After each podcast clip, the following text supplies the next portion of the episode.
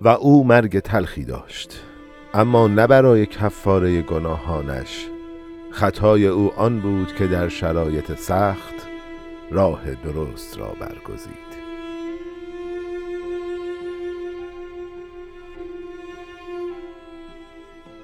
مرگا به من که با پر تاووس عالمی یک موی گربه وطنم را عوض کنم. به نام خداوند رنگین کمان درود به همه مردم شریف ایران. من مجتبا شایسته هستم و این دوازدهمین اپیزود پادکست ایران و انقلاب هستش که در روز شنبه سوم دیماه 1401 منتشر میشه. همونطوری که می‌دونید پادکست ایران و انقلاب با بررسی انقلاب های موفق تاریخ ایران یعنی انقلاب مشروطه و انقلاب جمهوری اسلامی در سال 57 می‌خواد ببینه که چطور یک انقلاب مسیر موفقیت رو طی می‌کنه و موفق میشه. همونطوری که می‌دونید ما توی قسمت قبلی اومدیم شرایط زمین ساز انقلاب مشروطه و جریانهای اثرگذار توی انقلاب رو بررسی کردیم. سه عامل اثرگذار توی انقلاب مشروطه رو معرفی کردیم. اولیش نفوذ غرب دومیش نفوذ طبقه متوسط سنتی و سومی هم نفوذ روشنفکران بود. در ارتباط با نفوذ غرب در اقتصاد صحبت کردیم و تأثیری که ارتباط غرب روی اندیشه مردم و رواج مفاهیم فکری و ایدئولوژیک جدید بود رو بررسی کردیم و در نهایت داستان اولین دوره اصلاحات و نوسازی رو گفتیم و داستان این دوره رو با شکست و سرانجام تلخ عباس میرزا تموم کردیم. اما حالا باید بریم و دومین دوره اصلاحات رو به رهبری کسی جلو ببریم که توی تاریخ حتما کم و بیش در موردش شنیدید. اونم کسی نیست جز میرزا محمد تقیخان فراهانی ملقب به امیر کبیر.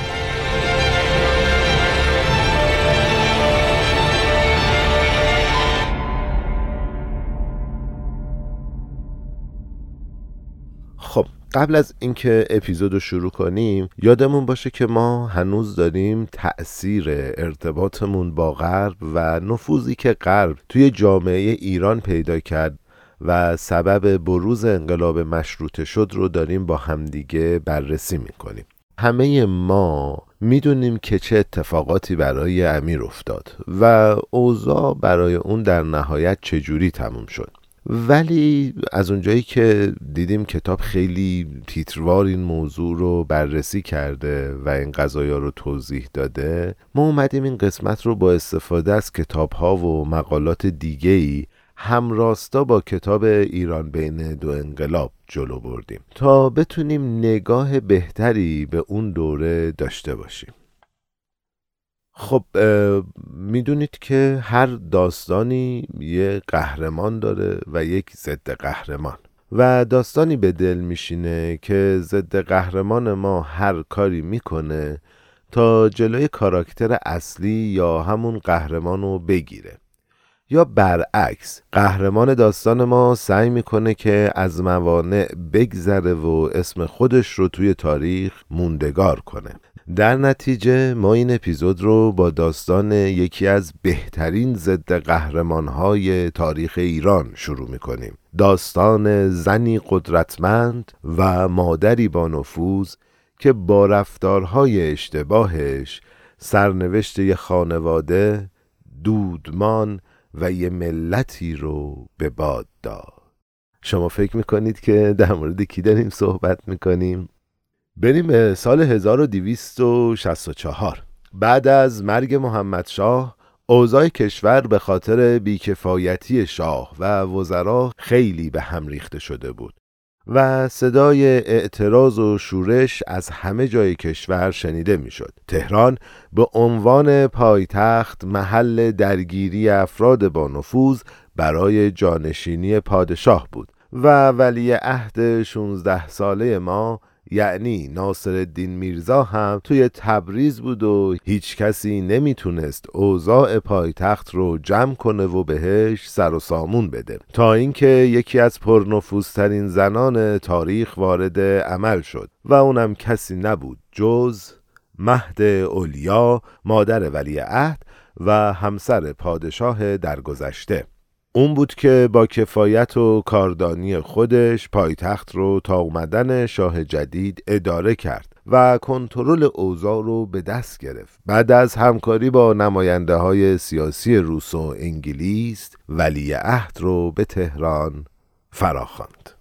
اما هممون می‌دونیم که هوس قدرت و حکومت چیزی نیست که راحت بشه ازش گذشت. مخصوصا اگه شما طعم قدرتمندی رو چشیده باشی وقتی که شما قدرت رو از دست میدی یا احساس می‌کنی که دیگه دوران حکومتت رو به پایانه حاضری هر کاری. هر کاری انجام بدی تا بتونی جایگاهت رو حفظ کنی. شما برای رسیدن به قدرت خیلی کارها می‌کنی و برای حفظ کردنش دست به هر کاری می‌زنی. خب بگذاریم. ولی عهد یا همون ناصر الدین شاه وقتی به تهران اومد نمی‌دونست مردی همراهشه که قرار خیلی از معادله ها رو به هم بریزه. و سه سال و سه ماه بعدش وقتی دستور قتل همون مرد رو داد باز هم نمی‌دونست چه ظلمی رو به تاریخ ایران انجام داده.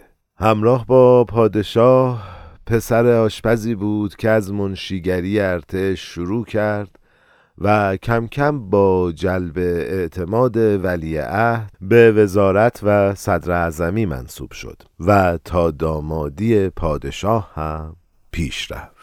ناصر الدین شاه بعد از اینکه به تخت پادشاهی نشست و صدر اعظم خودش رو معرفی کرد باید به اوضاع به هم ریخته کشور می‌رسید. و چون خودش قابلیت رسیدگی به امور رو نداشت و بیشتر درگیر خوشگذرونی و بزرگتر کردن حرم سراش بود این امیر کبیر بود که تونست شرایط کشور رو آروم کنه و حمایت کامل پادشاه رو به دست بیاره. در نتیجه شاه میرزا تقی خان رو تشویق می‌کنه تا اصلاحات گسترده خودش رو شروع کنه. و قول میده که همه جوره از اون حمایت می‌کنه. اما تاریخ به ما نشون داده که قول پادشاه کاملا بستگی به شرایط داره و نمیشه خیلی روش حساب کرد. ولی امیر کبیر کارای خودش رو شروع کرده بود و برنامه دوم اصلاحات رو داشت با جدیت تمام جلو می برد اما همونطور که ما توی قسمت قبلم گفتیم هر تغییری مخالفت هایی رو دنبال خودش میاره. امیر کبیر توی اولین تغییرات و اصلاحاتش ارتش دائمی رو که تا اون موقع نابود شده بود احیا می‌کنه و برای تأمین نیازمندی های ارتش و قطع کردن واردات خارجی 15 کارخونه می‌سازه. کارخونه هایی که برای تولید توپ جنگی، سلاح های سبک، یونیفرم های نظامی، پارچه، کالسکه، کاغذ و خیلی چیزای دیگه ساخته میشن. اون همینطور اولین روزنامه رسمی کشور رو به اسم وقایع اتفاقیه دایر می‌کنه و مهمتر از همه این که اولین دبیرستان به شیوه جدید رو هم به نام دارالفنون تأسیس کرد. که البته همه محصلاش از پسرای اشراف بودن و توی اون مدرسه رشته هایی مثل آموزش زبانهای خارجی، علوم سیاسی، مهندسی کشاورزی، معدن، پزشکی، علوم نظامی و موسیقی تدریس می‌شد و تا اینجا همه چیز خوب به نظر می رسید اما مشکل از کجا شروع شد؟ برگردیم سر داستان خودمون. یه سال بعد از به حکومت رسیدن ناصر شاه با رضایت و دستور اون خواهر تنی پادشاه به عقد امیر کبیر در میاد. اما مهد اولیا با این ازدواج به شدت مخالفه. از نظر اون یه پسر آشپز بی اصل و نسب که تازه به دوران رسیده است و داره تازه پا توی کفش مادر شاهم می‌کنه. تو جایگاهی نیست که بخواد داماد خاندان سلطنتی بشه. اما اون هر کاری می‌کنه نمی‌تونه جلوی این وصلت رو بگیره. و از اونجایی که در ظاهر هیچ امری بالاتر از دستور شاه نیست دخترش همسر امیر کبیر میشه. این اولین درگیری و تقابل بین این دو شخصیت ما یعنی مهد اولیا و امیر کبیره. بذارید داستان رو یه جور دیگه تعریف بکنم براتون. اوریپید یه نمایشنامه داره به نام مدعا. توی اون داستان به مدعا خیانت میشه. حالا ما اینجا می‌تونیم از دست دادن قدرت و نفوذ و مستاق خیانت بدونیم. اما مدعا زنی نیست که خیانت رو قبول کنه و هیچ کاری هم نکنه. به قول کتاب اون باهوش و اراده سرشار خودش همه نیروهای سهمگین درونش رو به کار می‌گیره تا عظیمترین و هلناکترین نقشه انتقام رو عملی کنه. خب احتمالا الان براتون سوال پیش میاد که این داستان چه ربطی به موضوع ما داره؟ ببینید مهد هولیا زنیه که طعم قدرت و حکرانی رو چشیده. اما الان زیر سایه پسر و دامادش رفته و دیگه شخصیت تأثیرگذاری توی کشور نیست. ولی اون هنوز توی دربار نفوذ زیادی داره. پس دو راه بیشتر نمی‌بینه. اول اینکه هیچ کاری نکنه و بذار حکومت راه خودشو بره. یا اینکه تلاش کنه که جایگاه خودش رو پس بگیره. اونم با هر تلفاتی که شده.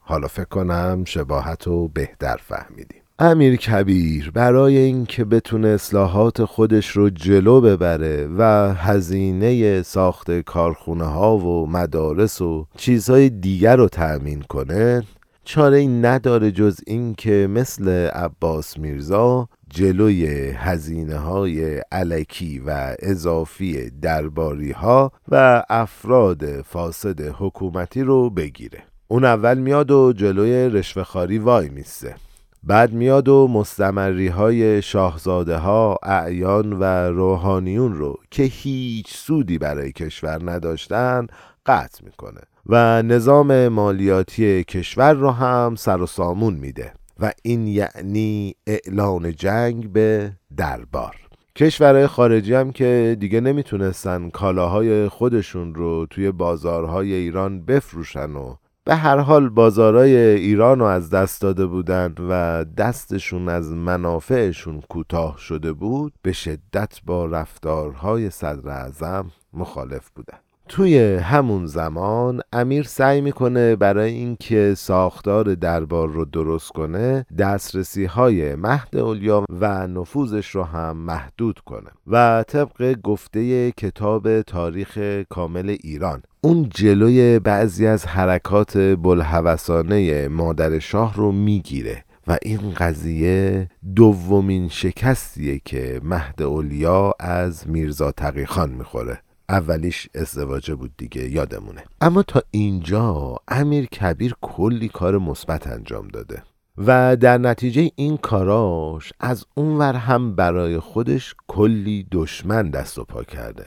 حالا مادر شاه هم به خون امیر تشنه است درباریا و خلاصه همه آدمایی که از دست امیر به سطوح اومده بودن و آسیب دیده بودن چاره رو توی این می‌بینن که برن پیش مهد و خب چون مهدولیا نفوذ زیادی روی پادشاه داشت از این قضیه می‌تونست استفاده کنه و با هم بر علیه دشمن مشترکشون یعنی امیر کبیر متحد بشن. اونا سعی می‌کنن که کارای امیر رو بی ارزش و بد جلوه بدن و امیر رو پیش شاه خراب کنن. طوری که شاه فکر می‌کنه امیر کبیر خیال سلطنت داره. خود میرزا تقیخان هم با کارهای خودسری که خیلی وقتها برخلاف نظر پادشاه انجام می‌داد و خب طبعا حمایت کامل ارتش رو هم داشت دیگه. این فکر که شاید اون بخواد بر علیه پادشاه کاری کنه رو توی ذهن دربار تقویت کرد. در نهایت شاه دستور به خلع امیر کبیر میده. اما این موضوع هنوز تموم نشده. مهد اولیا که به هر حال هنوز خوب انتقام نگرفته و از طرفی هم نتونسته خطر میرزا تقیخان رو برای همیشه دور کنه و همش ترس این رو داره که بعد از یه مدتی شاه به خاطر علاقه که به اون داره امیر رو دوباره سر کار بیاره. پادشاه رو مجبور می‌کنه که امیر کبیر رو به حکومت کاشان منصوب کنه. تا با دور شدنش از پایتخت خیالش به کل از امیر کبیر راحت بشه. ولی یه اتفاق همه چیز رو به هم میریزه. حالا اون چی بود؟ مدیونید اگر فکر کنید که پای روس در کار نیست.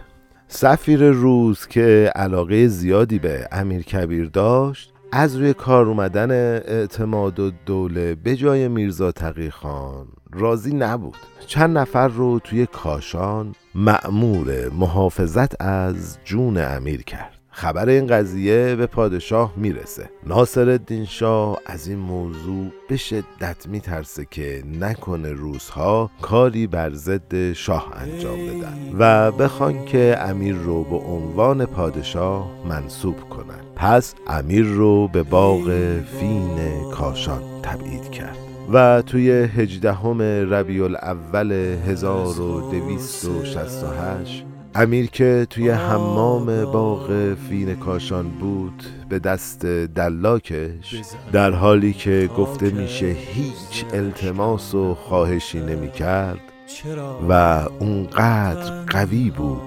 که ناله هم نکنه کشته میشه. بگو به خاکم نشین مایی. میباری بر مزارش خوش به حالت که بارانی.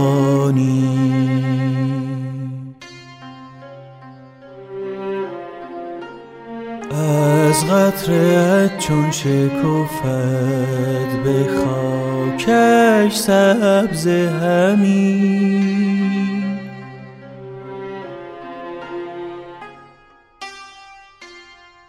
بوی ما هم کشاند به خاکش ابر باران. بعد از به قتل رسیدن امیر اوضاع دوباره به همون وضع قدیم برگشت. مهد اولیا هم که تونسته بود بزرگترین دشمن خودش رو از میدون بدر کنه نفوذ و قدرت قبلی خودش رو به دست آورد و حکومت در سایه رو تشکیل داد.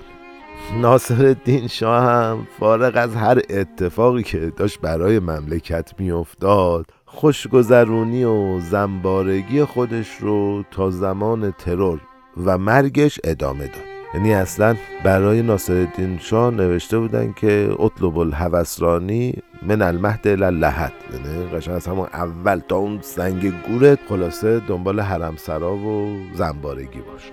در نتیجه اقدامات و کارهایی که امیر کبیر برای نوسازی سریع دفاعی و گسترده توی بدنه کشور انجام داد آخرین تلاشی بود که برای اصلاح نظام کشور توی صده نوزدهم انجام می‌شد. خب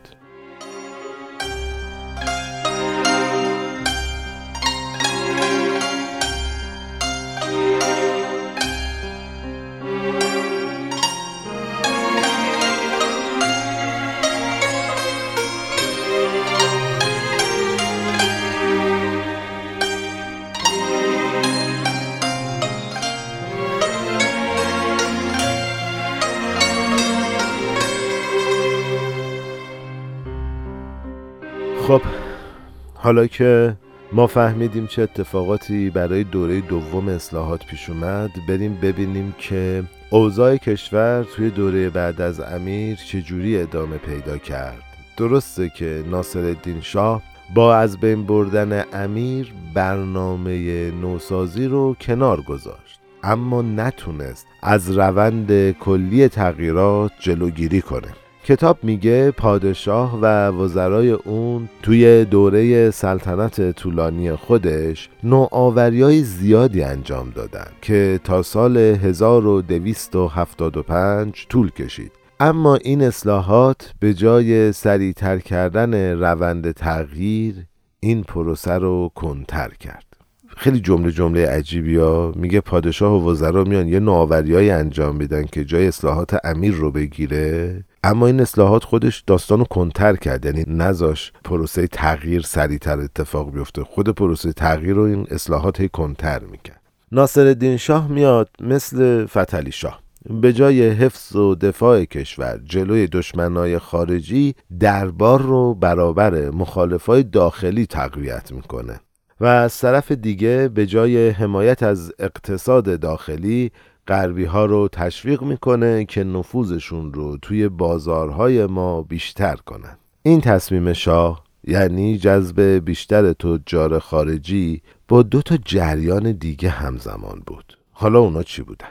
اتفاق اول فشار انگلیس و روسیه برای گسترش ارتباطات بین المللی و اتفاق دوم جستجوی کشورهای اروپایی برای سرمایه گذاری جدید بود. این دو اتفاق باعث شد که تاجرهای خارجی دنبال گرفتن امتیازهای بیشتری از حکومت ایران باشند و این داستانها ما رو میرسونه به عصر شکار امتیاز که به شبیخون بین المللی هم معروفه و از سال 1251 شروع میشه.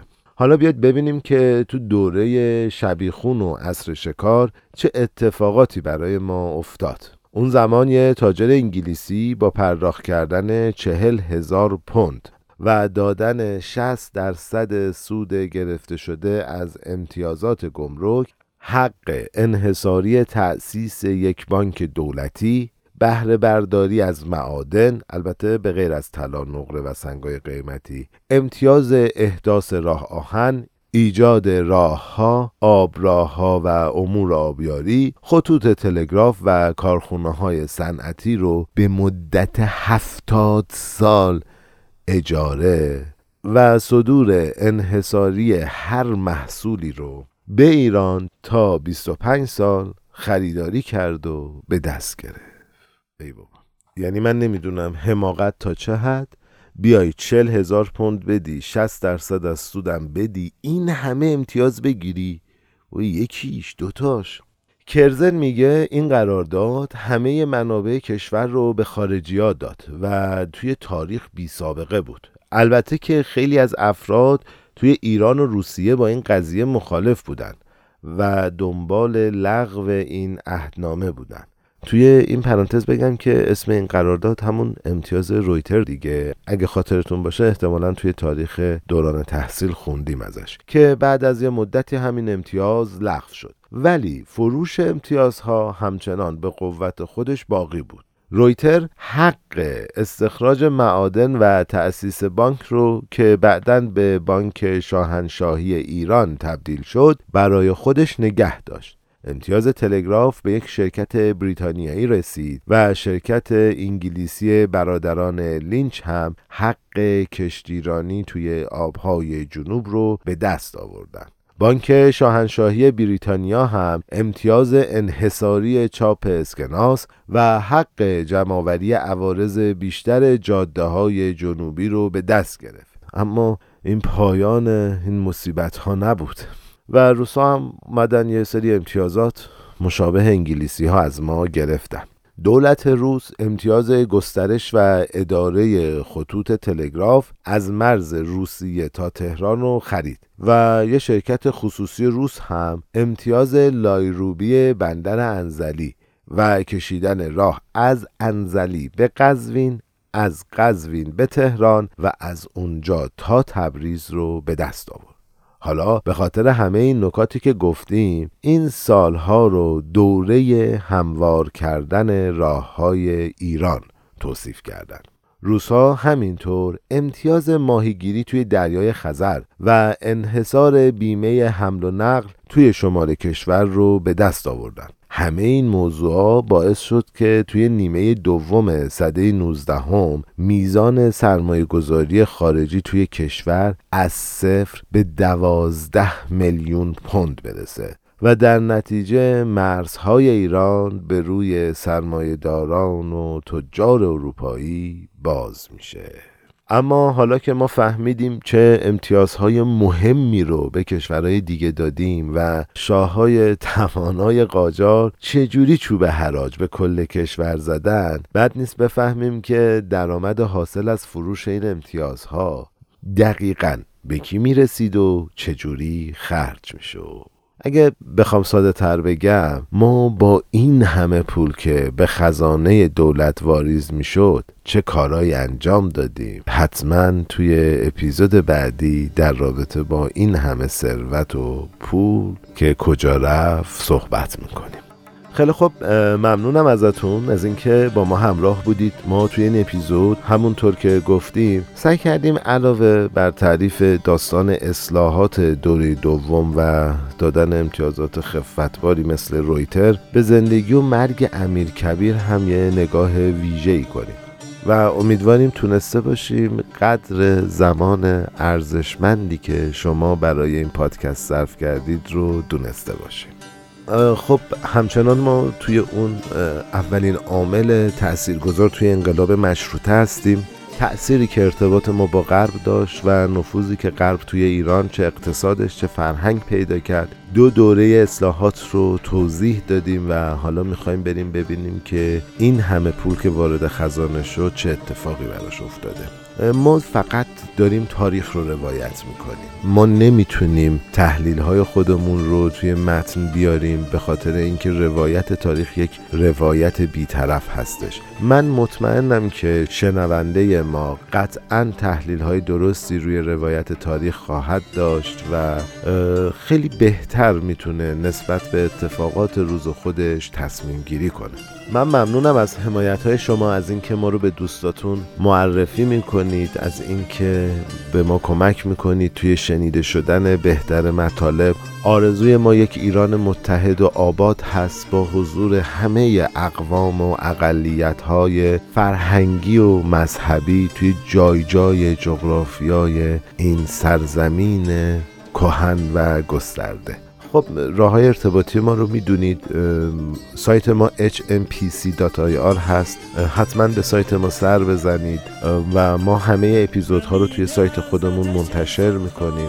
کانال های پخش پادکستمون هم همونطوری که می‌دونید توی Castbox توی Apple Podcast و توی Google Podcast. با نام پادکست ایران و انقلاب هست. شما می‌تونید از طریق این پلتفرم ها ما رو دنبال کنید. توی تلگرام و توییتر هم می‌تونید با ما ارتباط داشته باشید. at sign ایران و انقلاب با Q به ما می‌تونید پیام بدید. آدرس ایمیلمون هم رپتاکو at sign Gmail dot com. ما پادکست ایران و انقلاب رو به عنوان یک مسئولیت اجتماعی می‌دونیم و توی این مسیر اگر شما می‌خواید کنار ما باشید خوشحال میشیم. به ما ایمیل بزنید با ما ارتباط بگیرید. اگر می‌خواید به صورت اقتصادی هم کنار ما باشید صفحه حامی باش پادکست ایران انقلاب رو توی گوگل سرچ کنید. اولین لینک هستیم می‌تونید اونجا از ما حمایت مالی کنید. خب هفته گذشته هم ما شب یلدا رو داشتیم که بزرگترین شب سال هست و به ما یاد میده که بلندترین شب تاریک هم سحر میشه. خدا نور خدا پایان این شب سیاه و هنوز نفرین میبارد از در و دیوار. هنوز نفرت از پادشاه بد کردار. هنوز وحشت از جانیان آدم خار هنوز لعنت بر بانیان آن تزمیر هنوز نفرین میبارد از درود دیوار هنوز نفرت از پادشاه بد کردار هنوز وحشت از جانیان آدم خار هنوز لعنت بر بانیان آن تزویر. هنوز دست سنوبر به استقاس بلند هنوز بید پریشید سرفکنده به زیر. هنوز هم همه سرها که جلاد.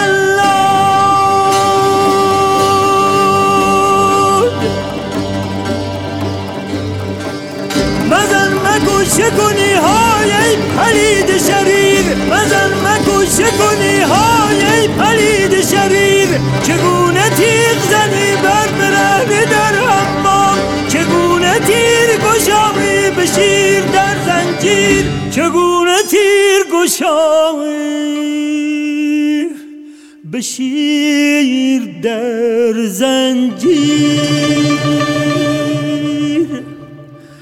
نخون نخون که عشق به آزادگی شرف انسان. نخون که عشق به آزادگی شرف انسان نخون که داروی غمهای مردم ایران. هنوز زاری آب هنوز ناله باد هنوز زاری آب. هنوز ناله باد هنوز گوش کر آسمان فسونگر پیر. تو راز کن گره عرش می‌زنند سفیر. به اسب و پیر چه نازی که رخ به خون شستند. به اسب و پیر چه نازی که رخ به خون شستن در این سراچه ماتم پیاده شاه وزیر. در این سراچه ماتم پیاده شاه وزیر. چونو دوباره بیاید کسی محال محال.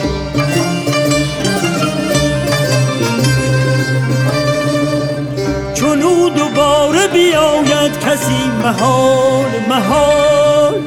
هزار سال بمانیم اگر چه دیر چه دیر. هزار سال بمانیم اگر چه دیر چه دیر.